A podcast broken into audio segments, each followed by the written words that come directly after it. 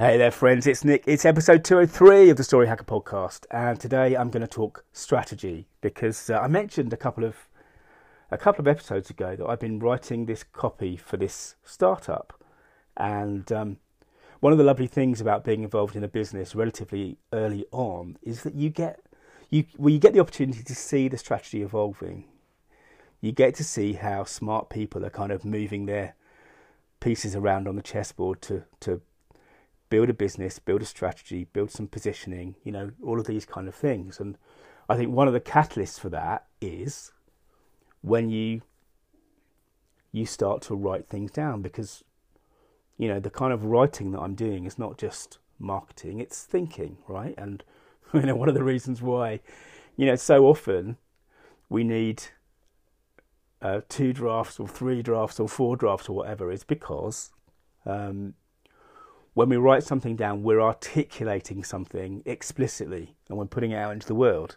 And very often, what happens is, you know, when I send a first draft or a second draft or a third draft to people, um, their reaction is, this bit's right, this bit's not right. And what you know, I've talked to you before about my plug hole theory of project management, haven't I? Where you know, projects in my conception are not linear things that start at one point and then go through milestones and then end. They're more like water circling a plug hole in a bath. Um, we start on the outside and we do a loop and we do another loop and another loop and each loop we get closer to the target and eventually we hit the target and that's that's certainly how it works in web design it's certainly how it works in in kind of copy and it's particularly interesting when you're doing copy for a startup because you are defining strategy and, and you know for better or worse companies need to decide what they're optimizing for. And we all know businesses for reasons that we understand that optimize for short-term gain. You know and i'm thinking about the clickbait headline or the offer that's going to go away you know if you don't click it right now all that kind of stuff. Um, and one of the interesting things about writing copy at the start of a business is that you get to see what they're optimizing for because you know I think to have a long-term strategy and execute on a long-term strategy is a beautiful thing. One of the one of the things one of the reasons why working at the Semantic, the agency, was so lovely when I owned that business was because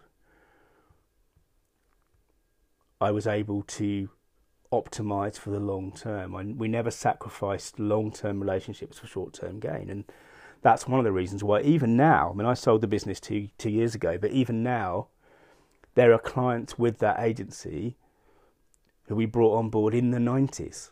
You know, think about that. That's extraordinary in a, in a, a market as volatile as digital that there are still, you know, there are relationships that last over 20 years if you do it right. And I think when we write stuff down, we are thinking, yeah, not just talking. And one of the things that I said about this company is, you know, they've they've got a good proposition, they've got a great management team, smart, smart people, and they've also got time. They're angel backed, so they've got time. They've got time to work this stuff out. And what it made me think is maybe you've got a little time. Now I know very likely that you're still working. It's certainly possible that you now have also to look after kids at home. But I think there is a there is a different tone to work at the moment. There is a different Do you know what?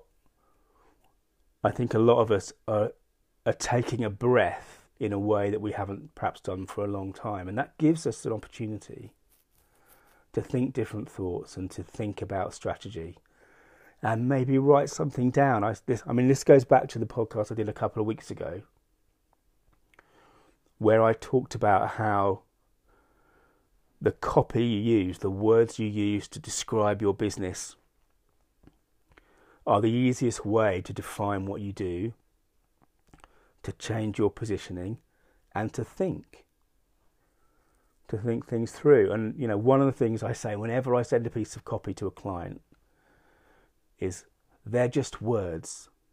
they're easily changed, and that is, you know, that is so true.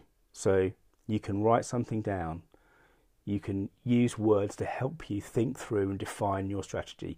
No one else has to see it. It doesn't have to be public copy for a, you know, a kind of a website or a landing page or a um, sales letter or what have you. But the act of writing things down can cause you to confront the things that are, you know, perhaps not quite working right in your business and define a better strategy, a better destination point.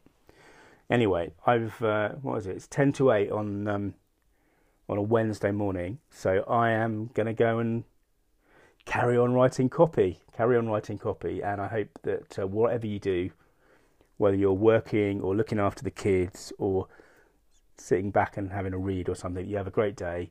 If you haven't hit subscribe already on this podcast, please please do search Story Hacker on your um, your podcast app of choice and hit subscribe. And we'll carry on this conversation tomorrow. Thanks for listening, and remember, your story means business. Hey, this is Nick. Thanks again for listening. To dig deeper, search for story.business.